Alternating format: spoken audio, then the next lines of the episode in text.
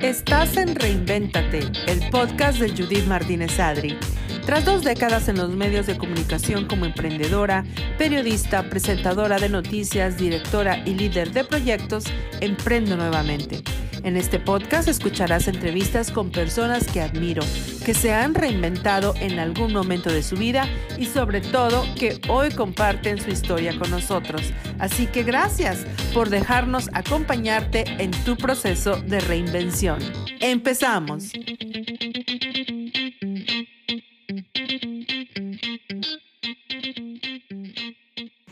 De nuevo, un episodio más de Reinvéntate con Judith Martínez Adri. ¿Cómo estás pasando? Espero que esta pandemia ya la sientas como que ya es algo del pasado. En el episodio de hoy, como ya es promesa y lo vamos a cumplir, nos vamos a enfocar en darte las herramientas que necesitas si estás emprendiendo. Si no sabes qué hacer, para dónde darle, pues la entrevista de hoy te va a encantar porque es una persona muy exitosa que lleva más de dos décadas en el mundo de las comunicaciones, las relaciones públicas, la mercadotecnia, creando, inventando, haciendo, ayudando a que los negocios repunten. Y si tú eres un pequeño negocio que estás buscando repuntar y no sabes cómo, pues quédate porque te va a encantar la entrevista de hoy. Vamos a hacer algunas confesiones. Em, te cuento, mi invitado es de Monterrey. Bueno, no de por ahí de Monterrey, pero él se siente muy regio. Me da mucho gusto darle la bienvenida al segundo regio que entrevisto en mi podcast, el señor Eduardo Fernández. Que se escucha. Pero le pones así, así sonidos de gente, ¿no? le voy a poner los aplausos típicos que ponían en los comerciales de antes, ¿no? o en los programas de, de Televisa, los, los aplausos que no existían. Eduardo, gracias por tu tiempo y por estar en Reinvéntate. No, gracias a ti por haberme invitado y qué gusto saber que tienes otro regio, porque los regios tenemos mucho para dar y hemos hecho cosas muy buenas en los Estados Unidos, como siempre lo hemos hecho en México. ¿ah? Y, y, y me da gusto que me invites por mí, pero también como, pues, regio, porque la verdad estoy muy orgulloso de, de nuestra cultura trabajadora. Este, mis papás eran bien trabajadores, bien o sea, nomás estaban como yo, pues me, me, heredé ese problema serio, que es un problema a veces porque no, no sé cómo parar, a veces de, de estar trabajando, me duermo a las 2 de la mañana. O sea, no, mi mente siempre está en eso. ¿ah? Últimamente estoy descansando los fines de semana, pero estoy pensando. Pero estás creando, no Estoy dejas, creando, no dejas no de, dejas de crear. de crear y de Ujú. hacer. Y fíjate que, digo, no es por, por, por, por darnos palmada en la espalda, pero los regios somos un poco diferentes al resto de- de- del mexicano. Para la gente que nos está escuchando que no sabe, los, los regios seríamos el, el, el- el- como el equivalente del paisa en los colombianos, ¿no? Sí, Súper movidos, súper tercos, oye, nos Sí, encanta. Nadie nos baja de nuestra idea hasta que se realiza. Sí, fíjate que este es un... Eh, si te das cuenta, precisamente cuando inicié mi último, mi último proyecto, hace cinco años, que es la radio, este, fui motivado por una chica que, que nos juntábamos mucho, que teníamos mucho en común y, y estábamos, este, bueno, total, estábamos en este proyecto y me dice por ahí en uno de esos días, oye, pero hay que separar este rollo de esto y que no sé qué y que el otro y que porque los hijos saben que estar hablando es... Y le digo, este, am, pues está difícil porque donde yo crecí, o sea, en la piñata, en la fiesta, en el bautizo, en la, ibas para allá, siempre estamos hablando del trabajo. Pero no es malo, o sea, es como algo, no, oye, que el cliente que me dijo que, que el otro, que jajaja, y que voy a comprar, oye, hablamos mañana de la domingo, o sea, es parte de, ¿verdad? O sea, parte de nuestra vida, creo como, como regios, bueno, para la gente que no sabe, Monterrey pues fue, es la ciudad industrial por excelencia en, en México y ahí es donde se, se empezó a fundir el, el fierro y el metal para toda Latinoamérica con la fundidora, que, que ya se convirtió en un museo, pero eso nos da el, el- la fama de que la lana, el dinero está ahí, porque ahí se estaba fundiendo el acero y de ahí pues se distribuía para todo el continente. Eso nos puso en un lugar muy especial y creo que a los regios también nos dio como que ese orgullo de que de ahí vengo, que no me da vergüenza decir que trabajo 24/7. O Lo sea, que pasa es que sí, muchas personas dependían, todos los pueblos, Saltillo, Monclova, Torreón, to- muchas, muchas dependían, muchas familias y pues comunidades enteras dependían del trabajo de lo que hacíamos en Monterrey por, por... De hecho, dicen que por ahí sale lo de codos, de, de que en Saltillo decían, ya llegaron los codos de Monterrey, pero se referían a la producción de codos para las tuberías. Exacto. Y se nos quedó, se nos quedó que somos muy codos. Este, yo no sé, yo no me considero coda. ¿Tú eres no, codo? hombre, para nada. Para Creo que tal vez somos administradores, ¿no? Somos, Somos- cuida- un poco cuidadosos con el dinero. O no despilfarramos, pero codos, Sí, codos. Sí, soy, yo sí, mi abuelita desde muy niño me, me- o sea, me enseñó el, el, el gánate dinero cinco, a los cinco años yo le cobraba dinero a ella por ver mi tele. Y este, entonces, Fue tu primer negocio. sí, ese fue mi primer negocio, la tele del- de, la sala que me tocaba a mí. Entonces, pero a ella le gustaba darme eso, ¿verdad? entonces me daba mi dinero. Iba y compraba plastilina y hacía avioncitos y se las vendía a mis hermanos de plastilina. ¿verdad? Y luego, pues ya mi mamá me empezó a comprar en Laredo, eh, Texas, íbamos y comprábamos cosas y luego yo las vendía. Y luego en la escuela fui vendedor. A mí hice vendedor desde niño, pero mi abuela siempre, "Ey, de lo, a ver, ¿cuánto tienes? A ver, este, bueno, ¿quieres comprarte esto? Ah, bueno, no te gastes más de una tercera parte en algo grande que quieras. Y de lo que, o sea, me tenían bien así desde bien niño con, con esa parte de dinero. Pero sabemos, decimos, a ver, ah, sí tengo, ok, bueno, compro. Pero, pero no, no somos, este, somos, sí, sí somos un poquito, no somos codos, somos bien espléndidos, creo yo, es mi opinión, pero somos, ponemos atención al dinero. Exacto, lo cuidamos porque sabemos lo que, lo que uno suda por ganarlo. Y, y lo que hablabas ahorita, so- desde muy pequeñitos, yo creo que esto es algo que todos en la familia crecimos entendiendo, el porcentaje de dinero que tienes, cuánto inviertes, cuánto es para, para el domingo, ¿no? Para irte de rol. Qué porcentaje es para ahorrar, qué porcentaje es para invertir. y, y no te puedes gastar tanto este porcentaje en lujos porque entonces, ¿con qué inviertes? Con- o, sí. o con qué ahorras? Sí, sí, sí. Eh, me compraban mis cajas de bubles, super bubles, o las barajitas de Star Wars y de Kiss del grupo T- y las vendía y bueno, pues tenía que un era una parte para ahorrar, una parte para comprar dos cajas. O sea, Para revenderlas. Para revenderlas Sí. y así. Entonces, no, al menos en mi familia, no, y en todos mis amigos y todo, el, el- el- la educación del dinero, el ahorro y demás estaba desde bien niños en Monterrey. Y, y, y a- la chamba, y el, aquel trabajo, y, y si no trabajamos duro, ¿cómo va a vivir el capitalino? Y, Exactamente, sí, o sea, esa, esa, esa idea constante de proyecto tras proyecto tras proyecto, o sea, que vas Sí. a una fiesta y te dicen, ¿qué onda? ¿Cómo va? ¿Qué proyecto traes? Eh, Sí. O sea, no te puedes quedar callado. No, Tienes no. que, no es por presumir, y, y créanme, queridos radioescuchas, algunos de ustedes están en Monterrey, siempre estamos hablando de proyectos, de nuevas Siempre, cosas, siempre. de emprendimientos. ¿Cuál fue tu primer emprendimiento en Atlanta cuando llegaste en el 90 y, ¿qué? 95, 94? 92. 92. Mm. Bueno, ya de 92 al 2000. Pues yo, eh, yo venía... Do- el 2020. proye- El, do- el- el 2020, sí. Wow. Yo lo que venía, se suponía, era aprender inglés porque en México, en Monterrey, este, tuve dos ofertas de, de, de trabajo muy buenas, pero grandísimas, o sea, de que increíbles. Y un, un día y luego la otra. Y las dos las rechacé porque todos creían que hablaba inglés. Y yo hablaba inglés en la radio y cantaba canciones, tenía mi grupo de rock y desde muy joven.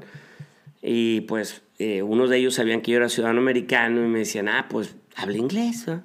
Y, y, y mi amigo, uno me, me invitaron a una corporación bien grande, el primer grupo, un grupo, me lo voy a decir. ¿puedo Sí, decirlo? sí, Bill, claro, Ah, claro. Sigma Alimentos. Oh, sí, Se- claro, se sí. acaba de formar. Y la secretaria y el director escuchaban mi programa todas las mañanas. Y ¿Cómo se veces- llamaba tu programa en eh, Monterrey? Era, mm, pues era de 6 a 8 Eddie y Eduardo. Arturo Ok. y, y Eddie, o Eddie y Arturo, no me acuerdo. ¿En qué estación? Energy 99. Energy 99. Sí. Sabes que nos escuchan mucha gente que ahorita está en sus 40s, late 40s, casi 50s. O sea que íbamos como, yo creo que a la secundaria o la prepa, cuando tu programa ya, ya se escuchaba. No, este, fuimos, eh, tengo video para probárselo a todos mis ex compañeros porque siempre nos trataban en la radio como que nosotros teníamos el peor horario y que pobrecitos, ¿quién los escucha? cuando fuimos en la universidad, cuando fuimos en el camión a hacer el tour de 6 de la mañana, de 6, 7 de la mañana hasta la noche, en todas las universidades, UDEM, eh, todas, casi, pues visitamos creo todas, este, colegios privados y demás.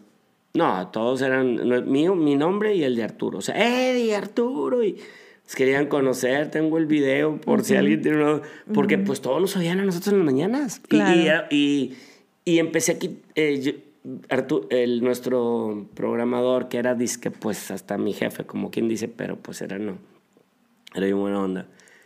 Él las de le decía, eh, quítale esa canción, no, no, no la pongo. Porque yo podía poner las canciones que nosotros quisiéramos. Éramos el único programa con, con ese, pero no me decían, pero le, le decían a, a, mi, a, al programador, hey, cuidado con Eddie, porque Eddie pone puras de más. De mates. Entonces, pero pues la gente le gustaba. Decía, oye, ¿quién es el loco que pone Frank Zappa en las mañanas en la 99? Oye, para despertarme. claro, muy buena, muy buena Poníamos música. todo, Led Zeppelin y todo. Entonces teníamos, había muchas quejas de, de ventas porque nos saltábamos comerciales, oh, este, quitábamos canciones y nos poníamos a hablar de más. Hubo quejas de la sociedad de alumnos de, o quién sabe, de sociedad de alumnos. Lo que pasa que en, esa, en aquel tiempo, Eduardo, el radio yo creo que estaba muy institucional. Nadie decía maldiciones. Nadie decía cosas, sí, palabras antisonantes jamás. Pero yo sí. Y, bueno, fuiste el pionero. Pero era como que el formato de que bien, bien marcado y si te salías un poquito, pues de volada, o sea, las quejas, porque eh, muchos de los radioescuchas eran los, los viejitos de toda la vida. Entonces, eh, digo, los jóvenes también escuchábamos, pero el que se levantaba a las 6 de la mañana a hacer el café era el abuelo. Teníamos una característica muy padre, que, que, había muchos, el director de marketing de cervecería nos escuchaba a todos. Era el papá y el hijo yendo a la escuela escuchando 99 a fuerzas nos llamaban desde la Topo Chico, de no sé, de, quién sabe qué colonia, sí, ¿verdad? Y la, la, del Valle, un Sada, un Roberto Garza, Sada Garza de la Raza, no sé qué cosa, para platicarme. O sea, tenías audiencia súper, súper amplia. amplia. De repente, una, una señora ya muy grande de edad diciendo, oye, qué buen tema está. Hablamos de metafísica de repente. Wow. Y luego hablamos de que, oh, pues yo decía, ¿verdad? Si una ciudad es mala y empieza a ser mala, empieza a cambiar todo el ambiente. Claro. Y todo, y todo eso tiene un efecto y no sé qué. Oye, pero por lo que te estoy viendo, estabas enamoradísimo del radio. Toda la vida. Y luego, o sea, ¿cómo es que te, te reinventas, te dejas del radio, te vienes a Atlanta a estudiar inglés y... Porque, bueno, el, eh, toda la vida amé el radio, ¿verdad? Entonces, pero también amaba tocar. Pero también, pues mi compromiso con mi mamá, que era un problema que yo tengo material ahí fuerte con mamá, es que ella me decía, tú vas a ser abogado. Ah. y yo, bueno, voy a ser abogado. Entonces, yo quería pues tocar una banda desde niño, ser artista. Y lo tuyo es el arte, el obviamente. Arte, sí, entonces no le estaba diciendo, oye, pero me gusta vender. O sea, yo voy a saber que si tengo que vender chicles para, para tocar la guitarra y eso, yo lo voy a hacer. O sea, a mí me gusta la lana, no te preocupes. Pero no, no, no, no, bueno, total. Eh, me acuerdo que ella, este, cuando ya empecé a marcar el teléfono, mi primera llamada fue a Radio Cono. No sé si la conociste. Sí, sí, sí, claro. Eh, me contesta Al González el que era eh, como dominicano, creo, algo así, una voz hermosa que tenía el señor. Y este, y le digo, eh, quiero poner la de Hit the Road Jack. La de Hit the ah, Road Jack de, de, A complacencias, llamaste. Sí, complacencias. ¿Me puedes poner la de Hit the Road Jack? Y no sé qué, y, así como, como lo había dicho. Y este, sí, cómo no, ¿para quién? Y bueno, pues para mí, no sé qué. Padrísimo, o sea, no puedo creer que me la pusieron y y todo, bueno, y ahí crezco y voy creciendo. Sale la banda y, este, y uno de los locutores más famosos pues, de, de Monterrey, Adrián Peña, era también como de, de pues, de, de, las mismas colonias donde nosotros vivíamos. Entonces, este, los de, no sé quién lo trajo a, la, a, mi casa a vernos tocar. Le encantó, nos lleva el proyecto a, al director de la RG y Canal 12 y nos agarran oye, vamos a darles a estos chavos todo. Y nos apoyaron. Entonces yo era el que siempre hablaba, el grupo hablaba en la radio y total. Eras el, el, el, eh, el- Me gustaba hablar, del- sí. de las relaciones públicas Sí, y sí, la sí. imagen de la radio. Entonces, No, te- del grupo. Del grupo, tú que se llamaba Raxé, tu grupo, Sí, ¿verdad? Era un grupo eh, de rock que todavía es una leyenda en, en Monterrey. O Sí. sea, todavía la gente le, lo escucha y le gusta. Y aquí me estás entregando algo. ¿Qué es? Te voy a regalar una púa. Una púa de Raxé. Raxé. Mira qué padre. Tiene el logotipo y todo. Y bueno, yo veo, te digo, y dice Eddie, tiene mucha pasión tu vida desde la radio, el grupo de rock. Y entonces lo que no me cabe, a ver, compártenos, ¿cómo es que te vienes a Atlanta a picar piedra? Porque aquí ni hacías radio, ni hacías música y empiezas a hacer publicidad. Y te voy a contar algo bien interesante. Yo me vine a Atlanta en el 95 a estudiar. Igual, el mismo rollo. Inglés, trabajaba para el Canal 2 y me dicen, no, aprende inglés. Porque van a llegar los gringos con el, con el Tratado de Libre Comercio, van a ser los dueños de todas las empresas y van a traer lo mismo, ¿no? Exactamente. Van a Te llegar- estás diciendo lo mismo. La misma historia. Van a llegar con su, con su cultura gringa y no es solamente importante aprender el inglés, sino aprender la cultura. Entonces, pues ahí vengo, ¿no? Y yo eh, me acababa de graduar de la universidad, de publicidad, mercadotecnia y eso. Y cuando llego a Atlanta empiezo a buscar trabajo, cosa que yo no sabía ni cómo hacerle, ni por dónde empezar. Y agarré las páginas amarillas de Casablanca. Estamos hablando en el 95. Uy. Eh, había dos, la de Casablanca y Mundo y la del Hispánico. mundo hispánico. Y que voy buscando, y yo, lo, lo- yo de volada me fui y dije, me voy a ir a agencias de publicidad. Y abro la página y sale tu agencia de Ándale Advertising. Sí. Y yo sigo buscando y no había más. Era la única. No había más. Sí. O sea, en Monterrey tú te aga- agarrabas unas páginas amarillas y había como 100 o más de agencias de publicidad. Y entonces yo todas las mañanas, mi esposo se iba a trabajar y me decía, ¿qué vas a hacer hoy? Y yo, voy a buscar trabajo. Y yo agarraba tus, las páginas amarillas y llamaba a tu agencia de publicidad porque quería pedirte trabajo y colgaba. Y colgaba, me da vergüenza. O sea, no sabía cómo, porque en aquel tiempo tú ya eras una leyenda, Eduardo. Era como que Eduardo Fernández de Ándale Advertising. ¡Wow! Es regio. Ay, pero ¿qué le voy a decir? Soy regio y acabo de llegar. Sí, pero ¿qué sabes hacer? O sea, yo no sabía qué hacer, no sabía ni. Y entonces me dormía con las páginas ¿En qué amarillas debajo fue? de la cama en el 90 y... No, ya, ya en el 99, después de que me casé. Estábamos. En tu apogeo. en o sea, eras, eras la única agencia de publicidad y eso es bien importante que, lo, diga- que decirlo pues para la gente de Atlanta que nos escucha, que ahorita hay una agencia en cada esquina, pero tú fuiste el pionero de las agencias de publicidad. Y yo decía... Pero es que hay "Qué una diferencia. padre". Quiero hacer una diferencia. Hay una. Nosotros sí éramos una agencia de publicidad con un, es- con un, con un concepto creativo de, de- y con el deseo ferviente de ayudar a los negocios a crecer. Y, y- y hay muchas personas que son muy buenos vendedores de publicidad, que son que son súper lindísimos y bien, me la llevo bien, súper bien padre. Pero es padre que ellos se juntaran con alguien que sea como lo que pues yo soy. O sea, Que es creativo. Que yo soy Ujú. creativo y publicista. O sea, para mí mi ídolo en la parte de publicidad, que no fue lo que yo quería hacer. Yo, no quería ser publicista. Pero yo decía, pues si voy a estar en esto, yo quiero ser David Weekly. David Weekly. Ok. yo Ogilvy. dije, ¿de dónde David, salió? se me confundí, Ajá, perdón. ok. David Og- Ogilvy. Ajá. Entonces yo empecé a estudiar, porque yo estudié leyes, yo terminé Derecho. Tú le hiciste el, el- el- le cumpliste a tu mamá. mamá. Ahí está. O sea, eres Déjame. abogado en México. Soy abogado en México. Y Wow. ejercí porque dije, bueno, vamos a mi mamá es que no, habla con tu tío y que habla con esto y que te dé chamba. Bueno, vamos a ver, y que no sé qué, pero yo tenía, yo tenía otras cosas, ¿verdad? Entonces, finalmente me gustó más el negocio de mi padre y luego de repente, pero siempre estaba mi, mi grupo o mi onda de música a un lado. Ahí como guardadita. Como como guardadito que tocó, pero, pero que sea por diversión, porque así fui criado. No, no, no, no. Y entonces, un momento en que dije, basta. O sea, basta, ya no quiero. Entonces, Y sabes que ese es el punto de la reinvención, Eduardo. Sabes que mucha gente me manda mensajes y me dice, me encanta el programa, pero, pero ¿cómo es que uno se va a reinventar? ¿Uno va a dejar de ser quien es? No, reinventarte es encontrar esos talentos con Sí. los que naciste y Sí. encontrar la forma de que esos talentos te den de comer, si se puede. Y si no se puede, pues no importa, pero tu alma se tiene que alimentar de lo que te hace feliz. claro. El, el, por ejemplo, si te dicen, ya nomás te queda un día, bueno, ¿qué quieres hacer? Pues lo mismo que estoy haciendo. es, porque estás haciendo lo que te gusta. Entonces, Exacto. si algo dijo, bueno, Trump fue, dijo que le dijo a sus hijos que, que haz lo que te gusta, así nunca vas a estar... E, eso me recuerda algo que, que dijo el cabezón ese.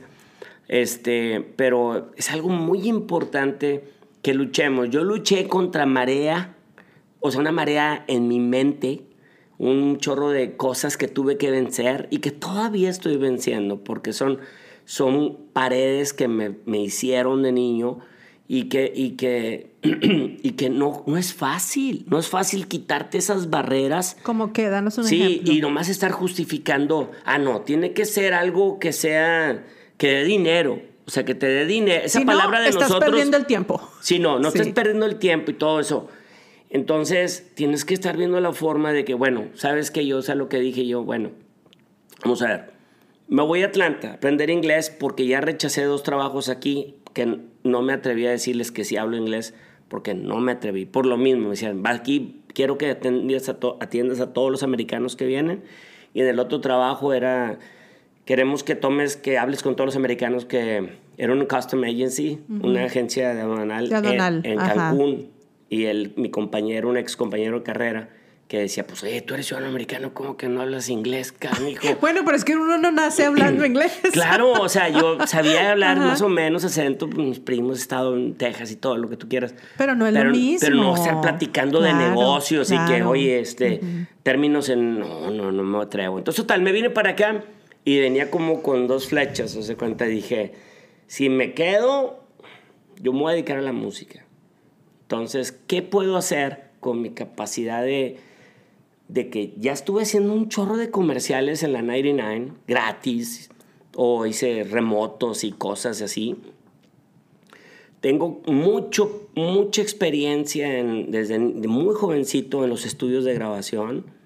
Este, bien jovencito ya estabas grabando ahí en Pizza y en el otro y con esto y con productores y... Ok. Y sé vender. Me encanta vender desde los cinco años. Entonces, No, deja tú y te compran. Y te Por- Porque hay gente que de repente dice, oye, es que yo sé vender. Bueno, pero a ver, muéstrame. No, es que, es que yo le vendo agua a un balsero. Pues vende, ¿no? pues es que, este, la, la verdad, qué pena cuando oigo que personas dicen, es que yo no sé vender. No, pues mejor.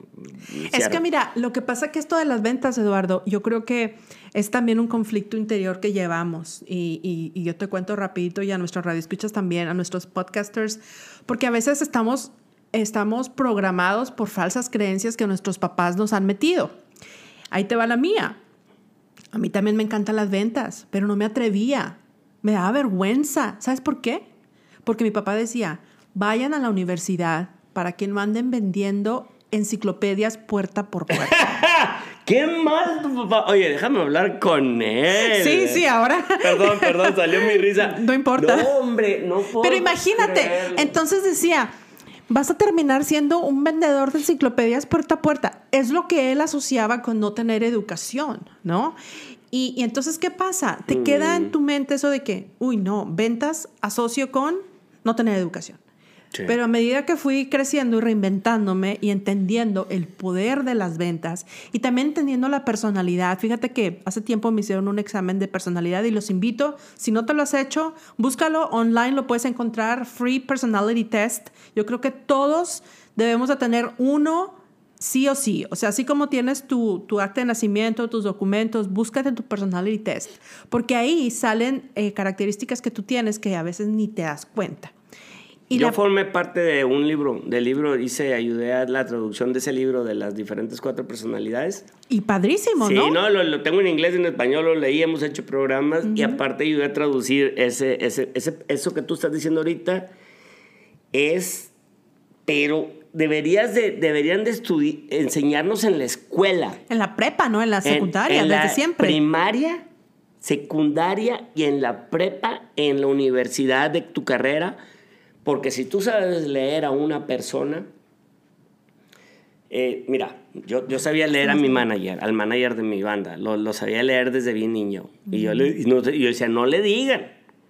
Yo le decía a mis compañeros, a lo mejor va a escuchar, es- Pero le decía, no le digan, porque yo ya sabía cuando nos estaba, nos estaba llevando por algo, porque yo le saqué todos los... los Claro, lo que pasa es que el perfil de la personalidad de, con quien te relacionas es básico, digamos, en el matrimonio, con los hijos, o sea, con el jefe, con los eh, compañeros de trabajo.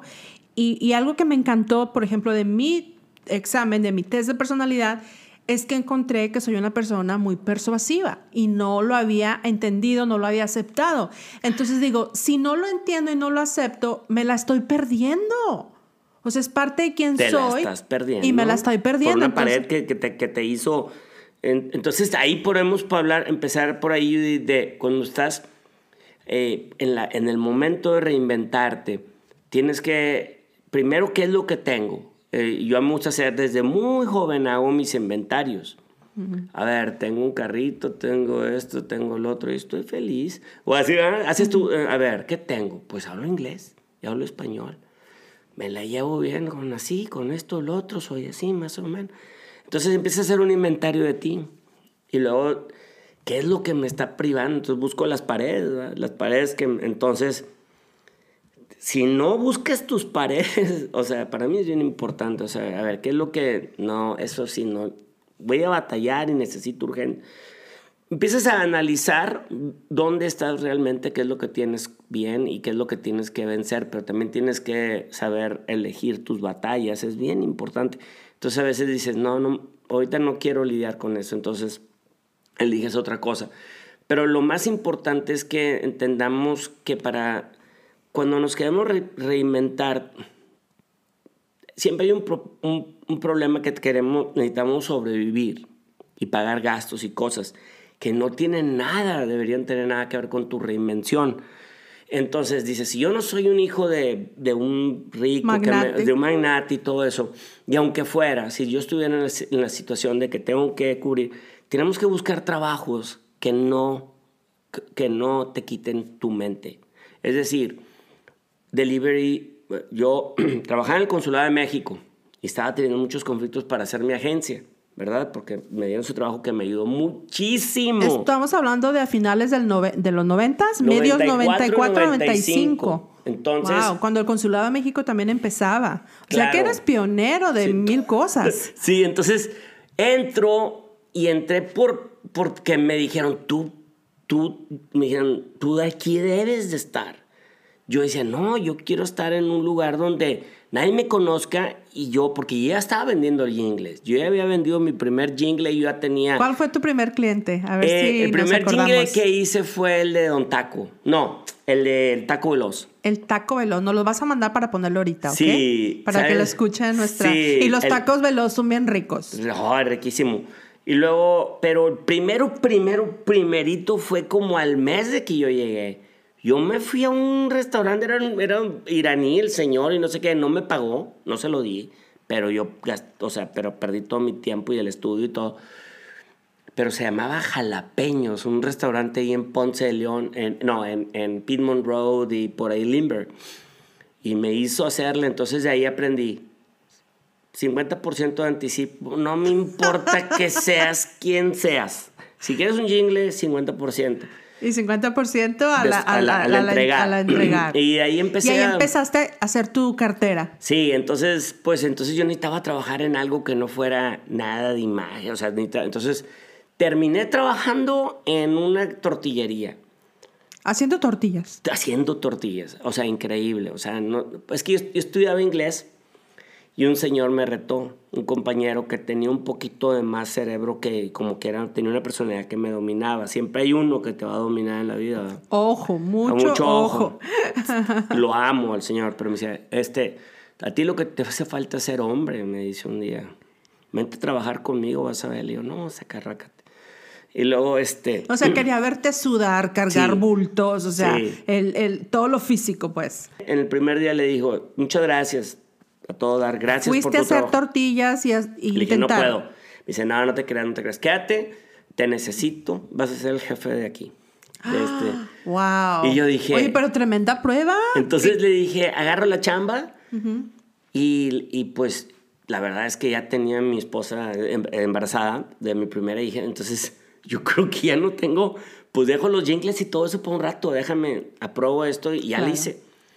Entonces empecé a trabajar y, sufrí, me hicieron sufrir, pero como tú no te tengas una idea de que quemadas en los dedos, adrede, gente, o sea, mala. De repente sí te hacían sufrir la gente, les daba coraje que alguien llegara y ya fuera jefe de ellos. Y yo aprendí también el proceso de hacer tortillas, pero también y tan orgulloso que lo hice. Yo respiraba y bailaba en mi mente cuando estaba llegando. Y cuando ya dominé la producción y todo, me sentía tan padre que entonces me dicen, oye, hay un trabajo en el consulado y tú eres el mero bueno para allá. Mira, eres esto, eres esto, eres esto, te necesitan, te necesitan ahí. dije, no, yo quiero ser obrero toda mi vida. y me dicen, y no, no, no, está bien chistoso. Pero lo chist te voy a decir algo del secreto, Judith, que yo lo, antes de leer el libro, yo ya lo sé, ya conocía por, por estudios que había hecho antes, desde jovencito. Yo me imaginaba en, ese, en esa fábrica, Judith, como si yo ya estuviera en otra parte. Yo no estaba ahí. Yo cuando iba ahí, yo no estaba en lo que había alrededor mío, de verdad, de verdad. Yo oía hasta música sin haber música. ¿Quién sabe? No sé por qué, cómo le hice tener ese estado de mente mental que me sentía hermoso. Yo sentía que estaba con la gente más padre del mundo y no era verdad. Este, y no sé cómo le hice que de repente la vida me puso en esa situación. Estoy en el consulado donde sí fue, pero un paraíso. Eh, conocí a Norma de la Garza, Esperanza, que acaba de fallecer, en paz descanse. paz descanse. Eh, fue mi compañera Liliana Bretón, el cónsul Daniel Oseguera, que fue el que me contrató, el cónsul Maus, que ya era, era mi ídolo. Yo veía al cónsul Maus y decía, yo quiero estar con él. Yo también así lo veía, lo, lo adoro, al cónsul Maus era mi ídolo, mi ídolo, mi ídolo. Hasta que lo conocí. no es cierto. No, no, en paz descanse. Bueno, tú sabes no que. No es cierto, no es cierto. lo amo, lo adoro. pero me hacía sufrir. Me hacía y sufrir. las personas que, que, que, que, dejan huella tienen que pisar duro. Si no, no dejan huella. No, el cónsul Maus es el mejor mexicano que ha estado en, este, en estas tierras, de verdad. Estoy súper orgullosísimo de él. Lo quiero tanto y gracias a él tengo lo que tengo, porque fue el que eh, él fue, desde un día contesté el teléfono en el Consulado de México, él estaba en México, pero amenazaba con volver. y este, contesta el teléfono y, y, le dice a otra compañera, le dice, oye, ¿quién es ese que me contestó? Dice, ah, ese Eduardo Fernández y no sé qué, Lalito, eso todo dar y que no sé qué. Le digo, lo quiero para el, para el centro mexicano. Ah, Dile sí, que lo quiero. Lo, ahí lo quiero él, ahí quiero que esté pues ahí terminé. En el centro mexicano conozco a Norberto, conozco a José Luis Montes, conozco que a estamos hablando del centro mexicano que fue el primer centro cultural mexicano en Atlanta hace veintipico de años, ¿no? De ahí surgió los eventos de los festivales del Día de la Independencia, los festivales del Día de los Muertos. Y ahí es cuando yo, por ejemplo, ya tenía un par de años acá, ahí es cuando me empiezo a sentir mexicana. Porque tú sabes que en Monterrey en nuestros tiempos no había Día de los Muertos, no había, no había cultura en Monterrey, era todo tan gringo. Sí.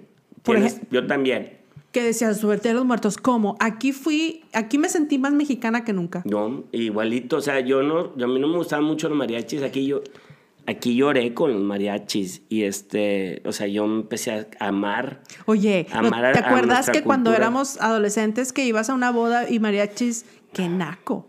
¿no? Y aquí me acuerdo lo primero que cuando, porque me casé en Atlanta y mi familia venía para acá y lo primero que dije, tengo que tener mariachis. Y allá ando en todos los restaurantes mexicanos buscando un, porque en aquel tiempo no había que estaban las páginas amarillas, pero no se anunciaban. O sea, no había como ahorita que te vas a Google y que sale todo. No, no. realmente éramos, éramos como unos em, cavernícolas en Atlanta. O sea, no había nada. Sí, eran, sí, yo fíjate que, y luego también empecé a tener conflictos con, pues mi forma de ser es muy espontánea, muy abierta, que eso es muy bueno con los americanos. Yo me llevo, yo hago amistad en cualquier bar, en cualquier, donde sea con americanos. Pero hay ciertos grupos de gente mexicana, sobre todo, que a veces les molesta. Entonces tienes que ser bien, o sea, con ellos tienes que estar bien calladitos y, y lo ya poco, poco, poco, poco, en una reunión así que estén Y al principio yo, eh, no, ¿qué onda, güey? Que el caón y que el güey. Y se me quedaban viendo así. Un día me dicen, nomás porque sabemos que eres, te ves bien buena onda si no tuviéramos partido en tu maíz. porque o sea que tuviste que reinventar tu personalidad para encajar. Exacto, exacto. También hay que saber cuándo dejar reinventarte. O sea, que de otras, la gente, o sea, la vida a mí me reinventó mi amigo de la tortillería, un ejemplo me pone en un proceso que de verdad él me hizo lo que él dijo, un hombre. Él me hizo un hombre supremamente responsable, que siempre he sido, he sido exageradamente responsable desde niño y bien trabajador, pero eso de que te tengas que levantar a las 5 de la mañana, llevar a tu hijo, a tu niñita que te la cuiden no sé dónde, que no sé qué, todo el rollo, estar listo ahí a las 6, no, que 6, cuarto a las seis porque me gustaba estar antes así. Y luego trabajar 12 horas seguidas, todos los días, todos los días, y estar viendo también, a ver, bueno, vamos a seguir eh, grabando música en mi estudio. Y, Porque la, música no la podía soltar. No, no es, es, tu alma, o sea, es tu, es tu ser. Yo no, te, no, no me imagino que tú no hagas música un día o una semana. O sea, van manejando y vas pensando, eh, y vas cantando, y vas, o sea, es, es lo que alimenta tu alma, pero en aquel tiempo no alimentaba a tu hija. Pues. Claro, exacto. Entonces, pues me, te dejas, o sea, algo me dijo mi abuelita también, que la tengo muy presente. Mi mamá también me dijo muchas cosas padres, pero mi abuelita era la que estaba siempre en sus enseñanzas. Ella le llamaba, se lo, te lo comparto a esto, eh, dos cosas. los rondeadores, las personas que vienen a un propósito de tu vida, a lo mejor nunca las vuelves a ver, te dan un mensaje corto por un momento, pero ellas son personas muy importantes en lo que va a suceder en tu vida.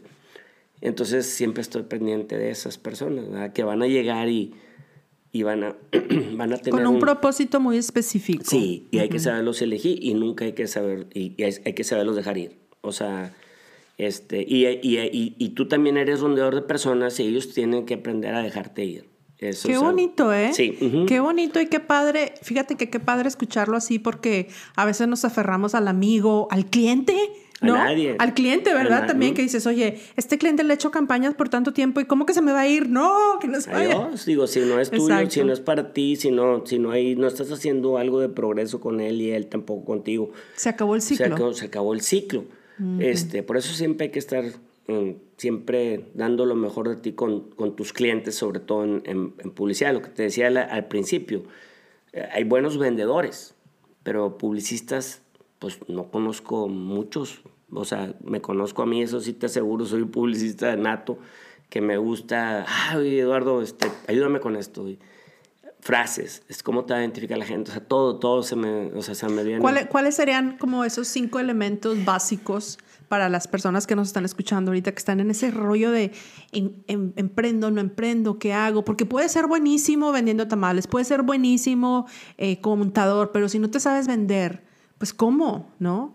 ¿Cuáles serían esos puntos básicos para, para pensar, que la persona piense, a ver, ¿cómo le voy a hacer para venderme o para, para iniciar una campaña? Yo sé que es un proceso largo y en cinco minutos pues no lo vamos a resolver. Para, reinventarte como negocio, como negocio, bueno, una vez más, tienes que saber en, dónde estás como, como, por ejemplo, cuando la gente hace campañas con nosotros los publicistas, ya no sé si estoy ayudando a otros publicistas a hacer su carrera o no, pero si es publicidad, tienen que saber si un cliente necesita dinero urgentemente eh, vendiendo un producto, mejor no lo agarren, porque una, las personas cuando hacen una campaña de publicidad no es porque necesitan lana, es porque necesitan que la gente sepa de su negocio. Establecer una marca y eso toma mucho tiempo. toma tiempo y hay un ritmo de trabajo, hay un ritmo de, de hacer las cosas en, en, una imagen que la gente acepte tu, tu, tu marca. Y eso es, tiene que haber una campaña que es un, mensaje de, imagen, o se llama institucionalidad, y un mensaje de venta. Y puedes hacer uno de institucionalidad y tres, cuatro, cinco, seis de venta. Pero tienes que volver a la institucionalidad donde creas el respeto y la credibilidad de las personas, donde no estás vendiendo nada. Entonces al publicista amigo, al que esté aquí escuchando, le digo, no Si te viene una persona presionada, déjalo ir ese cliente, saca rácate, no quiero saber nada de ti. Oye, pero qué padre es. Fíjate que una, una, vez me preguntaron cuál es la definición del éxito. Y hay muchas, ¿no? Pero yo creo que una de las, de las más importantes para los emprendedores es saber cuándo decirle no a un cliente. Y decirle, no, no soy, Eh, sí. no soy lo que estás buscando. no, no te va a funcionar. Qué padre. Cuando estás en esa situación, entonces otra vez, o sea, ¿cuáles son los elementos? Dependiendo, ¿en qué situación estás tú? Porque si estás en una situación de que necesitas dinero y yo hago tamales, pues al menos que ya tus tamales estén, ya tienes tus ordenecitas si quieres darle un empujoncito y todo, está bien. Que estés aclientado, pues. Si estás bien aclintado está bien, pero si no vas, si vas a andar con preocupaciones y arriesgando la masa y la calidad de aquí y de allá para pagar los gastos de aquí, no, sigue Oye, traba- luego la típica de que no corte los anuncios. ¿Cómo que corte? Pero si, pero si ya está la campaña hecha. No, quítale porque nadie está llamando o porque no me han Sí. entrado órdenes. Porque, bueno, es que la publicidad es algo, es, es sembrar. Es sembrar, exactamente. O sea, y, y, pues estas personas no saben cómo, cómo nace el maíz, yo creo, ¿no? Porque toma tiempo. Entonces, este, uno tiene que identificarse en qué situación está uno. Por eso uno tiene que hacer un inventario. A ver, tengo estas cualidades, tengo esto, pero tengo estas cosas en contra, que estas son mis paredes, pues ya sean mentales o este, físicas y tangibles y, o lo que tú quieras. Entonces dices, bueno, vamos a darle, eh, tengo necesito dinero. Bueno, ah, ah, tu, tu trabajo necesita tiempo, o sea, tu, tu, poco, tu negocio. Entonces agarra un trabajo que no te quite. A mi hija que quiero ser actriz, artista, eh, actriz y está haciéndola bien, muy bien, ahí va. Le digo, no, no, no, no, con no te enredes con nadie que tenga, o sea, que lo vayas a decepcionar porque a lo mejor no estás en full, o sea, mesera o lo que tú quieras. Y pero- busca la forma de tener ese ingreso que no te quite el sueño. Porque si te vas a dedicar 100%, 100 a tu pasión y no existe el ingreso, vas a estar frustrado. Va a estar frustrado. Vas a sufrir. Yo no quiero una hija y toda de que por qué no lo hice y por qué no lo intenté. No, sacarrácate. Yo, Si yo lo viví, Claro. no lo va a vivir ella. O sea, no, y no lo voy a dar. O sea, yo quiero que ella sola aprenda a hacer eso y si la tengo que ayudar, la ayudo. Pero súper trabajado. Me salió un, una, o sea, una yoyito. O sea, eh, no, no porque sea muy buena, sino nomás porque trabaja muy bien y la ya, la estoy, ya he trabajado con ella en, en- en haciendo comerciales.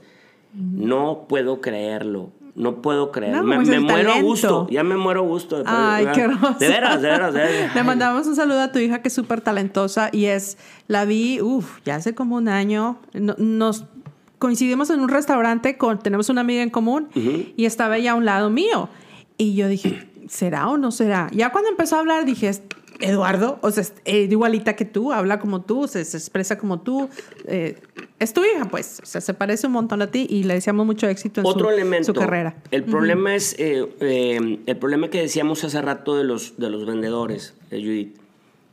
El problema que es, es que no puedo vender, es que no eres humilde. El problema es la humildad. El problema es tú. Puede ser que sea humildad. Puede ser falta de técnica. Está bien. Me da falta de que A no ver, ¿cuál, sabes. cuál es la técnica? Compártela. Pues, eh, número uno, de en la parte de técnica tienes que empezar a trabajar en el rechazo, ¿verdad? Tienes que trabajar fuertemente en no tener miedo a que te rechacen. Ah, practica todo lo que quieras. Agárrate, métete en match.com y eres un muchacho, pues empieza a llamarle a las más bonitas. Ey, a las que te van a decir que no o que sí, no sé, te- a las Ajá. más, a las que sabes que va a estar bien difícil, a esas para que, para que, para que te aprendas a que te digan que no o lo que sea. Agárrate. O sea, que no te lo tomes personal. Nunca te debes de tomar personal. El rechazo. Mira qué interesante. El rechazo es lo más importante. Entonces te haces, este, pues, saber comprender a la gente si dijo que no, ¿verdad? Algo que aprendí cuando me vine aquí a Atlanta, me voy, me dice, me voy, me dice el hermano, el papá de mi, una noche antes de, de, de hacer unos arreglos, unas últimas noches de Monterrey, me dice el papá de mi, que fue también hasta manager de nosotros en mi banda, el papá del otro guitarrista, me dice, bueno, te vas, y entonces, le digo, pues sí, pero no sé, a ver qué, pasa, qué vas a hacer. Le digo, pues no sé, la verdad, pero quiero... A lo mejor busco ventas, oigan, de hacer lo que sea, vender para dedicarme a la música. Y le dije, ay, qué bien, Eduardo. Pues sí, pues está ti para ti, está muy bien. Y le dije, oiga, él era excelente vendedor y comprador en su vida, en su carrera. Eh, trabajaba por una gran empresa, NCR. Y luego le, le digo, oiga, ¿qué consejo me da?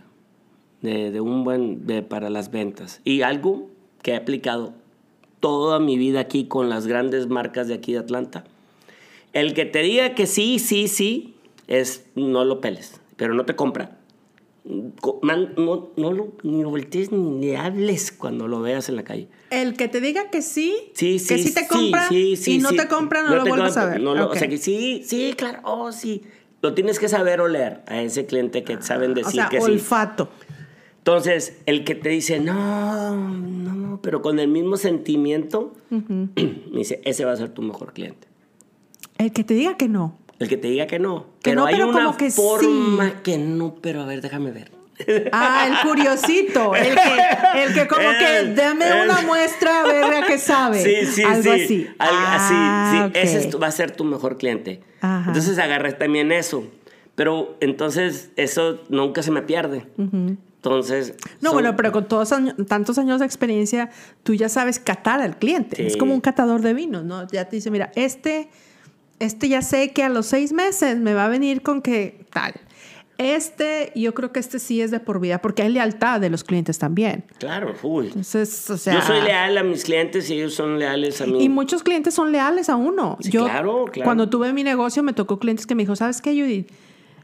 No me está funcionando, no me están llegando las llamadas, pero me encanta tu producto, Sí. me gusta tu producto y lo estás haciendo muy bien y sé que comprarte te va a ayudar a que tu producto continúe. Entonces así la dejamos, o sea, no, no te preocupes. Sí.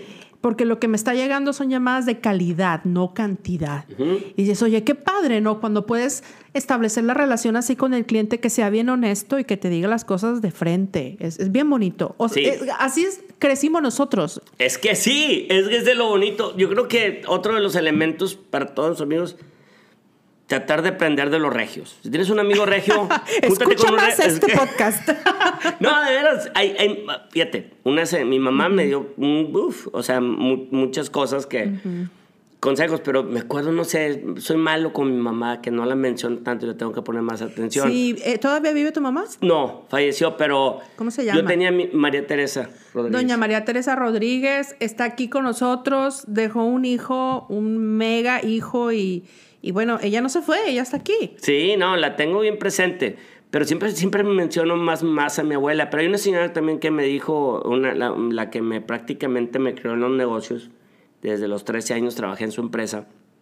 Mi vecina eh, me decía, Eddie, Eddie, no te fijes por los centavos, Eddie. Los centavos, ok. Cuando vienen los pesos. Ajá. O sea, no, no, a la porra con esas cosas. O sea, no te fijes. Entonces, a la maíz. Eso es algo grandísimo. Oye, viene, pero es que aquí está un paquete de tamales, señor. Se lo regalas. O sea, a una persona que sabes que Que lo necesita, Que- que lo va a valorar y que en el momento te nace, ahí está. ahí está. Ajá. O sea, no te fijes. O sea, oye, quiero ver una prueba. Claro, ahí está, no importa. No, pero ¿por qué?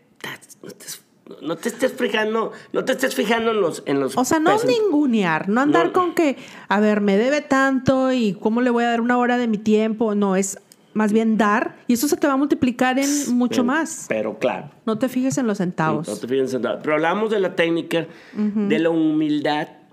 Me da mucha pena. Un día estoy con, en una radio cuando fui vendedor. Eh, pues lamentablemente no me sentía a gusto para ir a una radio americana. Y, y, estar, porque yo necesitaba estar en una radio. Me urgía. Una la radio del de, de Georgia Tech. Pero Ajá. no, hombre, qué aburrido.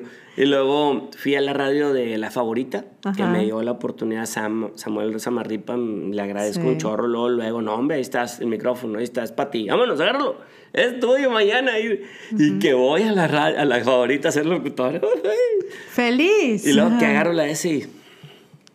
Pues aquí está CD, sigue el 400, track 1, tra, y luego Ponía. CDs Sí, en aquel los tiempo. CDs. Luego ring, luego, buenas tardes, este, pues llamada al aire, no sé qué. Oye, sí, ¿no? ¿Y tú qué onda? No, soy Eduardo, vengo de Monterrey. Ah, qué bueno, Eduardo, no. Bienvenido a la, aquí a Atlanta y pues, este, no me haces un favor, no me puedes poner la canción de quién sabe quién, de tal. A la madre, este. No te la sabías. No, pues no, ni idea. Y le digo. Como Bronco. Nah, como- sí, Bronco sí, pero. los temerarios, los, Sí, los tem- Tigres del tam- Norte, los no, rieleros. nomás conocía a Bronco. De no sé dónde. Nomás Bronco porque Bronco es hizo famoso, pero los demás, nada. Entonces le digo, le dije al aire, le dije. "Ay", yo pues soy de que a mí me yo no digo que sí y luego no. Yo si te digo que sí es sí, si no en ese momento le digo no. Pero le dije que sí. Entonces le digo, "No, pues sí. Oiga, de casualidad, ¿de qué color es la portada?" Al aire. ¿De qué color es la portada Oiga, del señor, ¿de CD? qué color es la portada? Entonces, no, me puse rojo, rojo. Y bueno, muchas gracias, no sé qué. No, no, la verdad no lo conozco, señor. A luego Ajá. sí le dije. Bueno, ay, no sé qué. Ya le dije al día siguiente, le digo no puedo, no puedo. Me meto a la radio, pero en ventas. Empiezo a trabajar en ventas después de que salgo del, de- del consulado. Me empiezan a invitar medios a, a formar parte de... Y alguien me dice, no, vente a la radio. Bueno, total, en la radio conozco un locutor y no sé qué le dije. No sé cómo le dije algo. Porque dice, no, es que aquí no gano dinero. Pues vende también. No, yo no soy vendedor. Así con una voz, no, yo no, soy, yo no soy vendedor. Y le digo, pues tampoco locutor, güey, deberías de... Oye, pero Tampoco ¿por de qué? locutor Pero, te, muy fij- bien, que pero te fijas, ese rechazo hacia las ventas, Es un- como que falta yo, humildad. vendedor. No, ayer preci- precisamente hablé con alguien. En el que- caso de él es falta de humildad. Me quedó Falta bien de claro. humildad. Ujú. Hay que ser humilde. Yo, mi hija, que me ayuda, le voy a recoger los cheques de los clientes. Es una humildad, es hacer una Claro. especie de acto de humildad, de, de aceptar, oye, tú me estás dando algo a mí. algo de valor De y yo te- valor. es, es el trueque. O sea, Un me estás dando un servicio, te estoy pagando y tu servicio vale y, tu Sí. servi- y tu servicio me está trayendo un beneficio bastante grande. Entonces aquí está, tiene un valor y punto, ¿no? Claro. Pero tú sabes que eso nos toma tiempo entenderlo. Eh, en mi caso fueron varios años donde cuando yo tenía mi propio negocio, yo dije, yo, no- yo voy a hacer todo, pero menos vender. Y Tú so- dijiste. Yo dije, y dijo mi socio, pues no se hace negocio. Porque ¿quién va a vender mejor que tú? Tú te sabes tu producto, tú entiendes muy bien el objetivo de tu producto y de lo que estás haciendo. Y si tú no lo sabes vender, nadie lo va a saber vender. ¿Quién va a entrenar a tus vendedores? Pero para mí era como una humillación y qué mal, y qué mal. Fue hasta cuando empecé a entender como, a ver, ¿de dónde viene este rechazo por las ventas? Bueno, porque papá nos decía, vas a terminar de vendedor de puerta a puerta. ¡Qué mal! Tu papá, yo lo oigo decir esto y le digo, señor, me arregla ese problema porque... No, ya, fíjate, el problema ya se arregló, gracias a Dios. Y, y pues sí, me gustan las ventas, pero me gustan las ventas de lo que a mí me gusta. O sea, no te voy a ir a vender un producto, una, un- una música que no escucho, que no consumo, porque no voy a tener los elementos para vendértela. Ah, Ahí está, el- el- con, con lo de la favorita, cuando le digo, "Ay, ¿sabes que No, no puedo continuar con ustedes al siguiente. Fue un- me hubiera gustado haber estado trabajando en la radio, en Atlanta, en locutor, pero hay que ser honesto también, ¿verdad? Otro elemento, hay que ser honesto contigo mismo y con tu pool. Oye, no sé hacer esto, no me gusta esto, ni siquiera me gusta este producto. No lo vendas.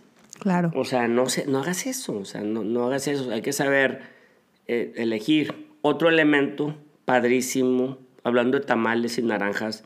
¿Has oído ese rollo, ese meme que dice, oiga señora, o se burlan de un video, oiga señora, quiero comprarle, ¿cuánto vende las naranjas? No, pues que a 50 centavos, no, pues se las compro todas.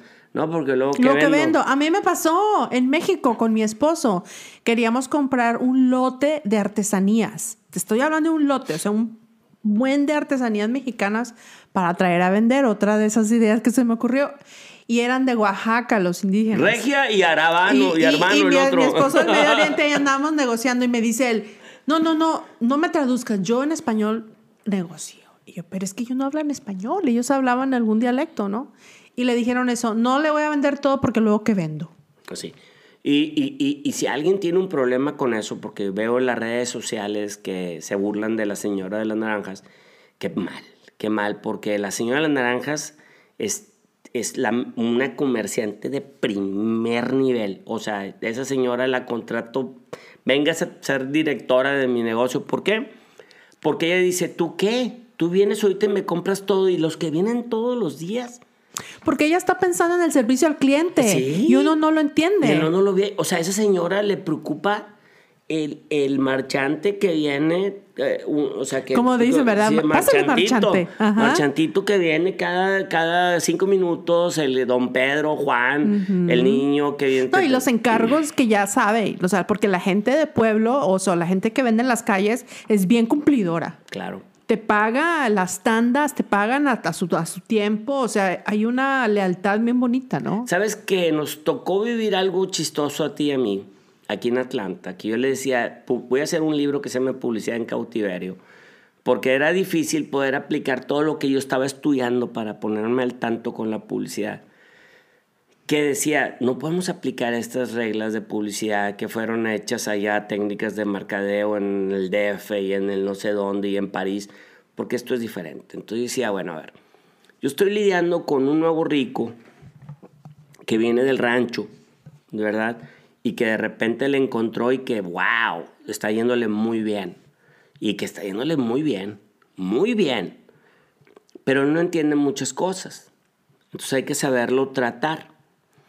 En la persona de rancho, como dijiste tú, eh, ellos no andan con fregaderas. ¿Por qué? Porque ellos me di cuenta que ellos, y, y lo aprendí también creo en el libro de Stevie Comby, o ya se me olvidó este señor de, de los siete hábitos, ya no sé dónde aprendí eso.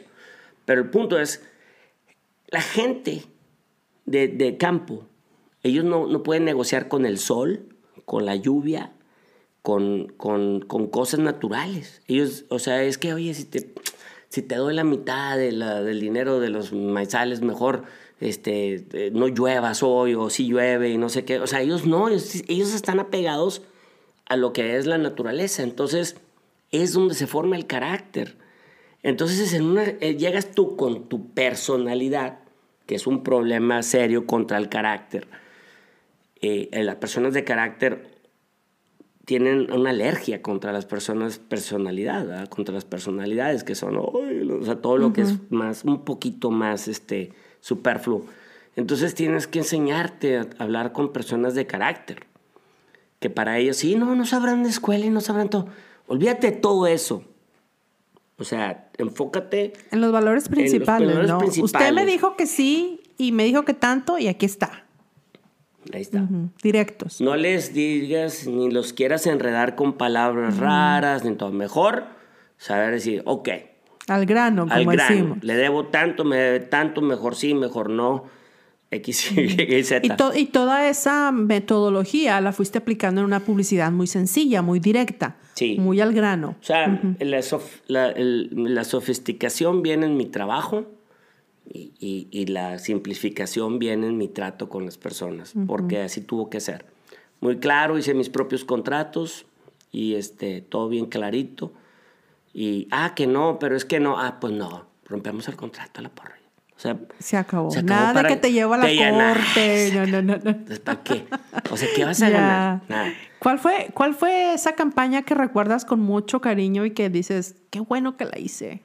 Hombre, Uh, vas a pues, tener un chorro. Muchas, muchas, pero hay una que me llama mucho la atención por la forma en que todos los amigos, o sea, me invitaban a comer o me, me enseñaban los productos comprados en, cuando iba yo a, la radio, a los controles remotos en las radios. Oye, pero antes de, que, de interrumpirte, es que tú te volviste el señor Kroger. Así Esa también. fue la otra. Eh, para toda la gente que nos escucha aquí en Estados Unidos y en todas las partes del mundo, bueno, Kroger es una tienda donde venden eh, los principales, o los comestibles, una tienda, un supermercado. Y tu voz era la voz de Kroger. Y uno todas las mañanas o todos los días en la, radio en español y salía tu voz de Kroger por tanto tiempo. Si yo te veía, yo 18 pensaba en Kroger. 18, años.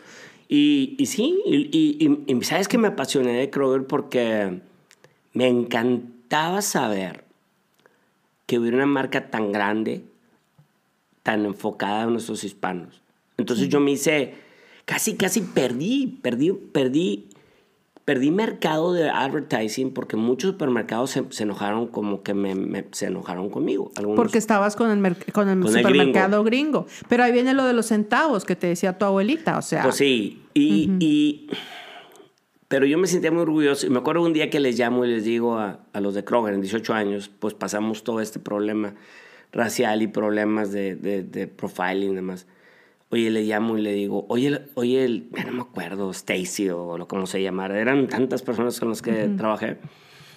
Digo, oye, este, tengo un problema que los últimos cuatro semanas me has puesto el pollo perdú, perdú, perdú y tenemos broncas pues la gente no sabe. O sea, que, que, era el gobernador, que estaba, el apellido del gobernador, que en ese tiempo estaba creando todas estas medidas antimigrantes. Sí. Y era contraproducente decirle pollo perdú, pues la gente no va a ir. Entonces, pues yo estaba preocupado de decirle eso, porque pues te pagamos. Y me digo, no, ya el cuarta semana le digo, no, ya esto, o sea, tengo que decirles algo. Que pollo perdú de 1.99 la libre.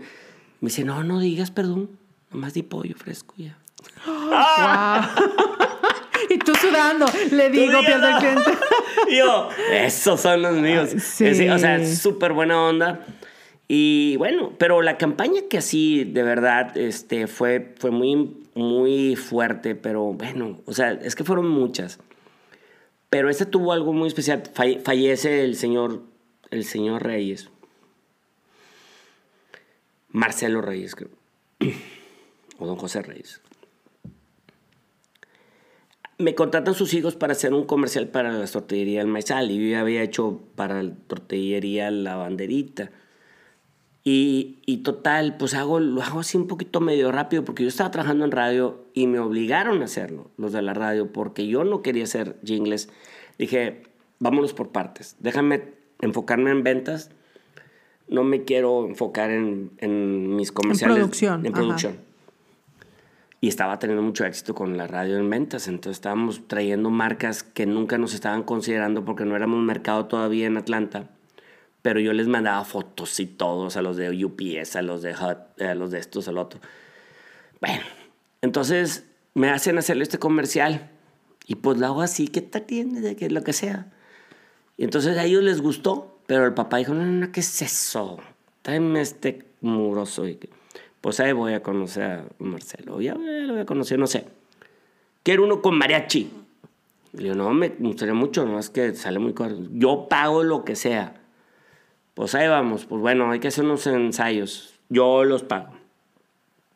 Pues terminábamos en tequiladísimos y demás, pero sacamos un comercial increíble, una grabación, tengo fotos de la grabación y todo. Y de repente saco el comercial, jingle y todo, pero luego saco una versión más hablada donde yo hago el comercial, ¿verdad?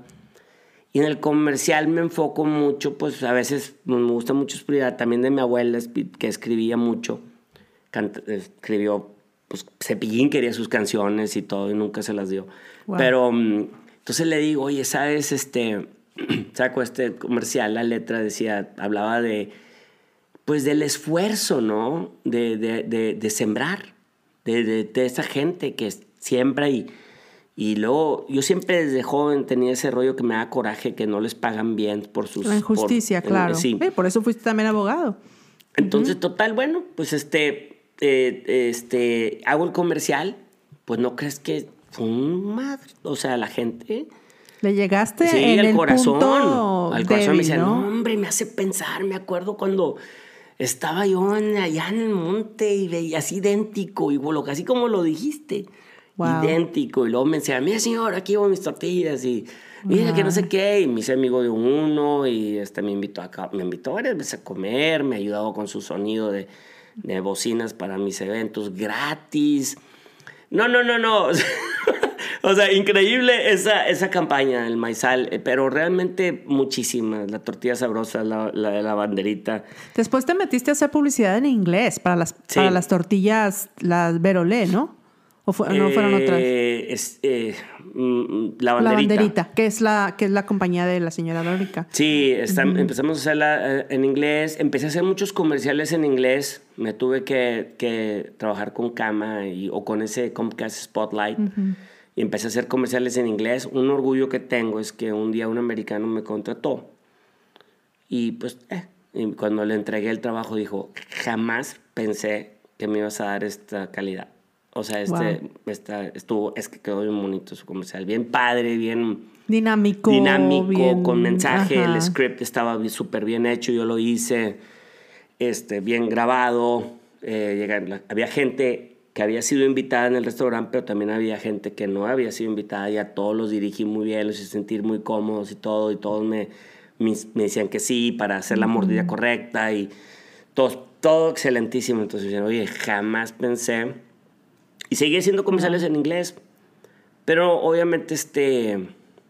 eh, pues me pasaron ya cosas personales mías y ya me empecé a. Y, y nació Rock Radio And More. ¿Cuándo nació el, el- el programa? El- la estación, es una estación.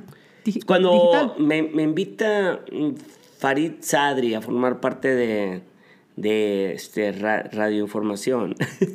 ya le echaste el comercial.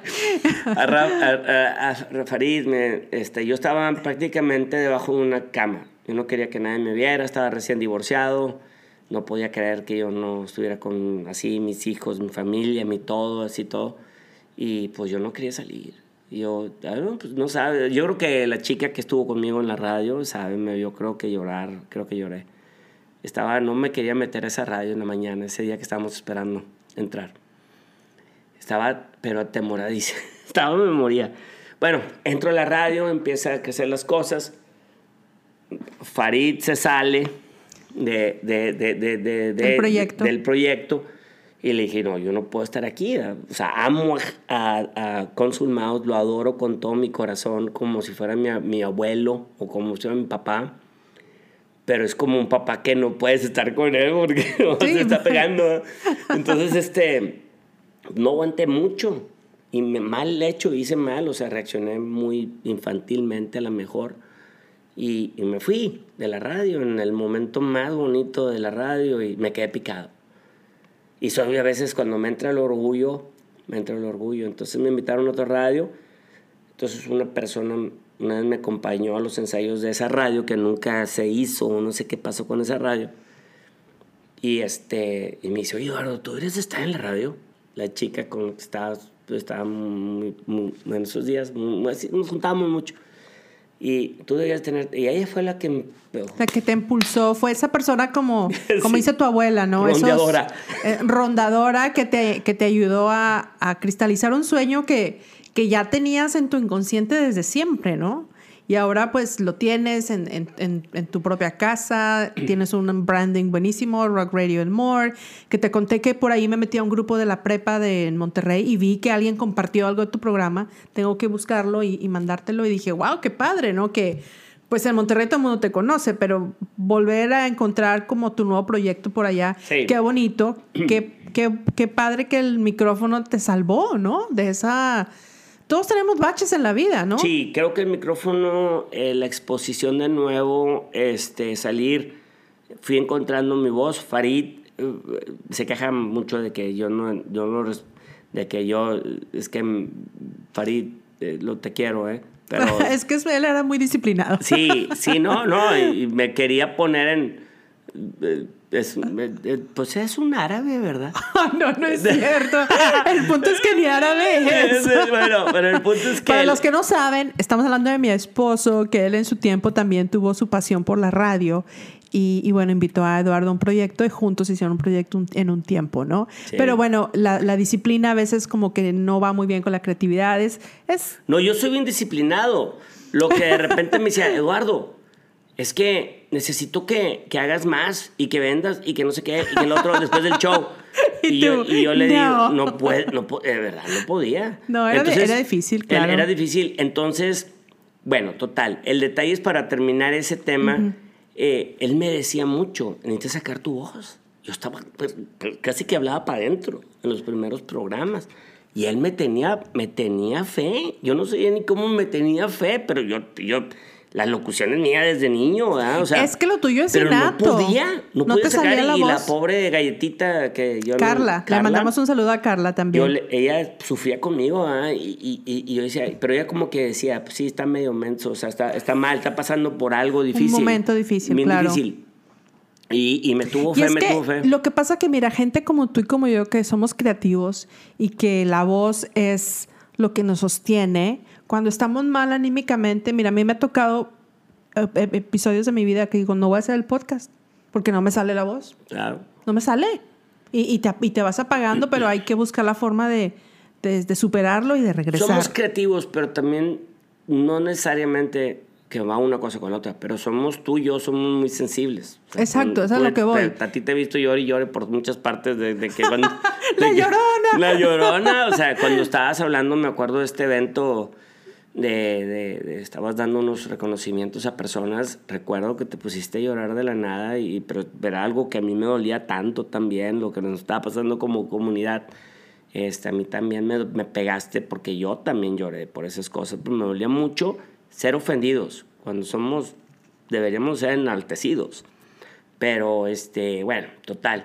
Sí, fueron momentos que, que, yo creo que a todos los que nos tocó ser como cofundadores de la comunidad latina en Atlanta y pioneros en muchos aspectos, ver que de la noche a la mañana las leyes tan, tan, tan tajantes eh, golpearon a nuestra comunidad y mucha gente sufrió. Tú y yo estamos aquí, gracias a Dios, tenemos nuestros documentos, pero tanta gente que fue deportada, yo creo que ahí fue cuando cuando, a pesar de que ya nos conocíamos, no habíamos identificado esas, esas em, esas similitudes tan que somos tan humanos, ¿no? Y que nos duele lo de nuestra gente.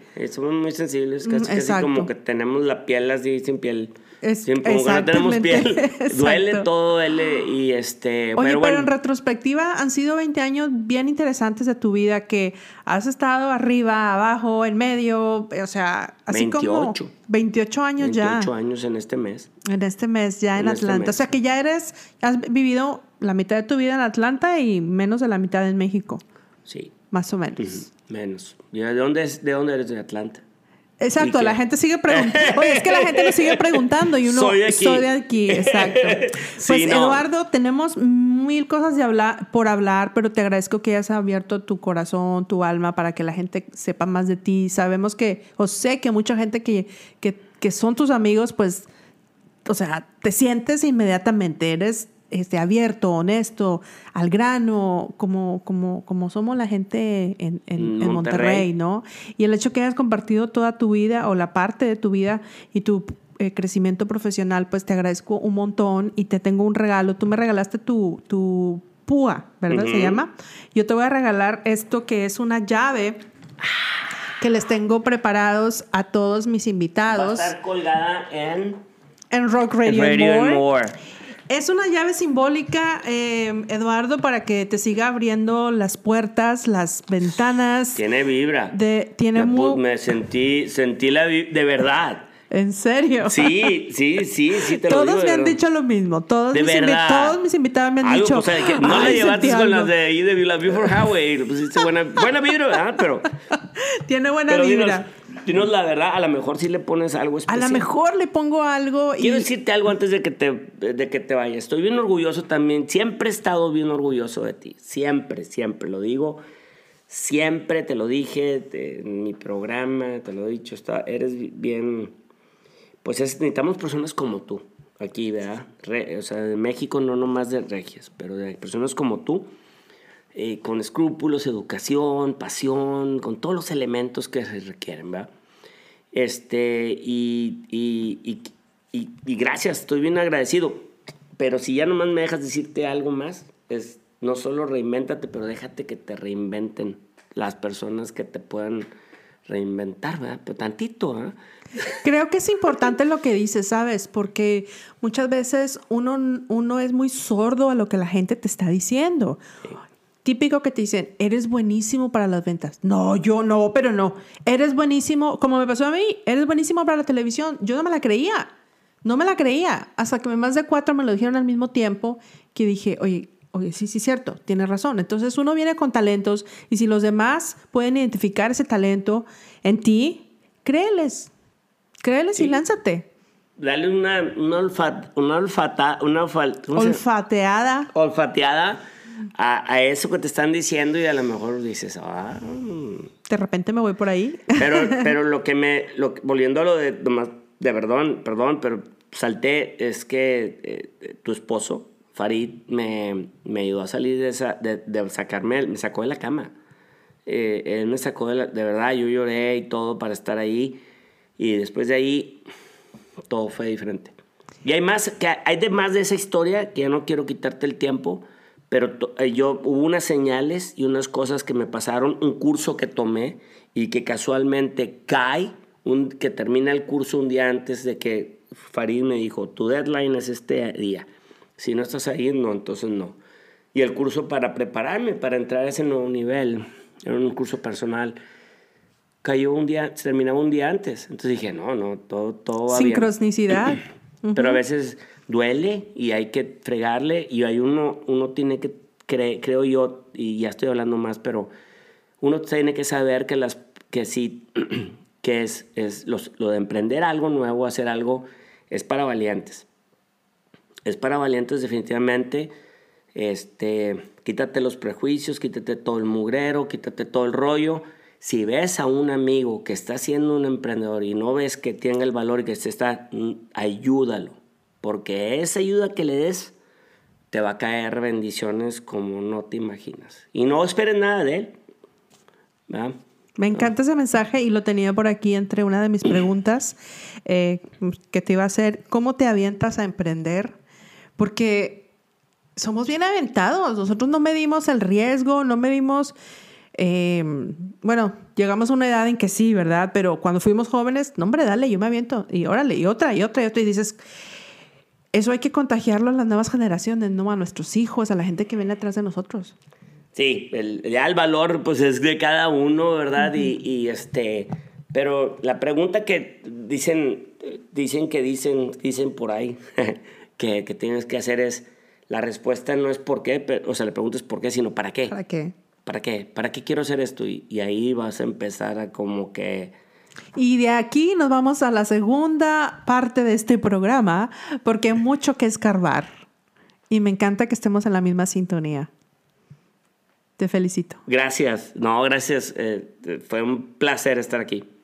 Por favor, compártelo. ¿Dónde te, dónde te podemos encontrar en Rock Radio and More? En, bueno, si buscan Rock Radio and More, esa es la, lo que es mi, mi pasión de la radio, que la hemos hecho con el, sen- con el sentimiento de, de- querer crear contenido, de buscar una, esa audiencia que le gusta el rock, que también pues una audiencia de mercadeo, para mercadear también, pero que también podemos, eh, es una muy bonita audiencia y es Rock Radio and More, pero también tengo mi, pues, mi lugar que es eduardofernandezmedia.com, que ahí ves mis comerciales, la parte de marketing que yo, que yo estoy haciendo. Ahorita me estoy lanzando en otra cosa nueva que me invitaron. ¿Primicia? ¿Nos vas a dar la primicia? Pues es que hasta que tengamos... Hasta que cuaje. Hasta que cuaje, estoy bien emocionado. Eso significa, fíjate, que la gente que escucha mi podcast, que no es de Monterrey o de México, me dice, es que a veces escuchas unas, es- dices unas palabras bien raras. Y, y esto de que cuaje, imagínense cuando están haciendo un queso o están haciendo un yogur y el cuajar es cuando queda ya eh, solidificado. Entonces, hasta que se solidifique el proyecto, vienes y lo compartes. Sí, sí, ya estamos bien, vamos bien avanzados, pero to- todavía están en el, en el rollo y dije, va que va, a lo mejor, a lo mejor está padrísimo. O sea, y, y, pues hay que buscar diferentes formas de hacer dinero, de verdad, y de crear algo. Este, y, y, y bueno, me, me- estoy contento. Después te digo. Bueno, les- en las notas del podcast les voy a poner eh, el link a la página de la radio de Eduardo y también a la página de su negocio para que vean todas las cosas tan lindas que ha hecho durante 28 años 28 en. Atlanta. Se dicen fácil, pero han sido todo un cúmulo de bendiciones, ¿no? Sí, friega. Llorar y muchas cosas. De todo, de todo ha habido, De todo, de todo ha habido. pero no nos arrepentimos. No, y me da mucho gusto ver a personas como tú y como las personas que están escuchando y como la chica que tuviste el otro día, que estaba de mesera en unos eventos, ¿te acuerdas? ¿Qué dijo? Hace el que estaba, eh, no me acuerdo su nombre, pero es una chica de aquí un- que hace marketing digital. ¿Quién habrá sido? Oh, Anabel, la que entrevistamos en el podcast anterior. Sí. Y, y no, hombre, dije, eso. O sea, la chica, eh, ahorita mi posición es ser mesera. Oh, sí, y- cuando Anabel dijo, hoy me toca mesera y me he visto mesera y actúo como mesera. Esa es la, la actitud que debemos de tener. Sí. Pues un saludo a Anabel, que, que también nos escucha mucho. Sí. Y gran creativa y gran ser humano. Eduardo, no quiero que se acabe el podcast. Tenemos un chorro de cosas que hablar. platicar, no, no. Pero bueno, te agradezco en el alma que hayas estado aquí. Ojalá que puedas venir pronto para que nos hables de más proyectos y, y de, de la vida tan bonita que has tenido y cómo la has enfrentado y cómo has, la has superado. Ajá. Cuando quieras. Y, tú también estás invitada ahora sí a mi show, ¿no? yo creo que ya estamos, ya puedes venir sin, sin esta cosa. Sin cubrebocas. Sí, porque por un tiempo no, no, he tenido, no había tenido gente, ha venido bien poquita gente a mi estudio, pero me gustaría tenerte también para que me pagues la visita. Claro que sí. Y este y bueno, gracias, saludos a toda la gente que escuche Reinventándote. Este, ¿Lo dije bien? Reinvéntate. Reinvéntate, perdón. Así que ya sabes. Reinvéntate. Reinvéntate. Vuelve a escuchar este podcast, cárgate de energía, de buena vibra, de buenos consejos. Si le tienes miedo a las ventas, no le tengas miedo. Aprende a dominar este gran arte de las ventas con el gran Eduardo Fernández. Esto fue todo. Feliz tarde.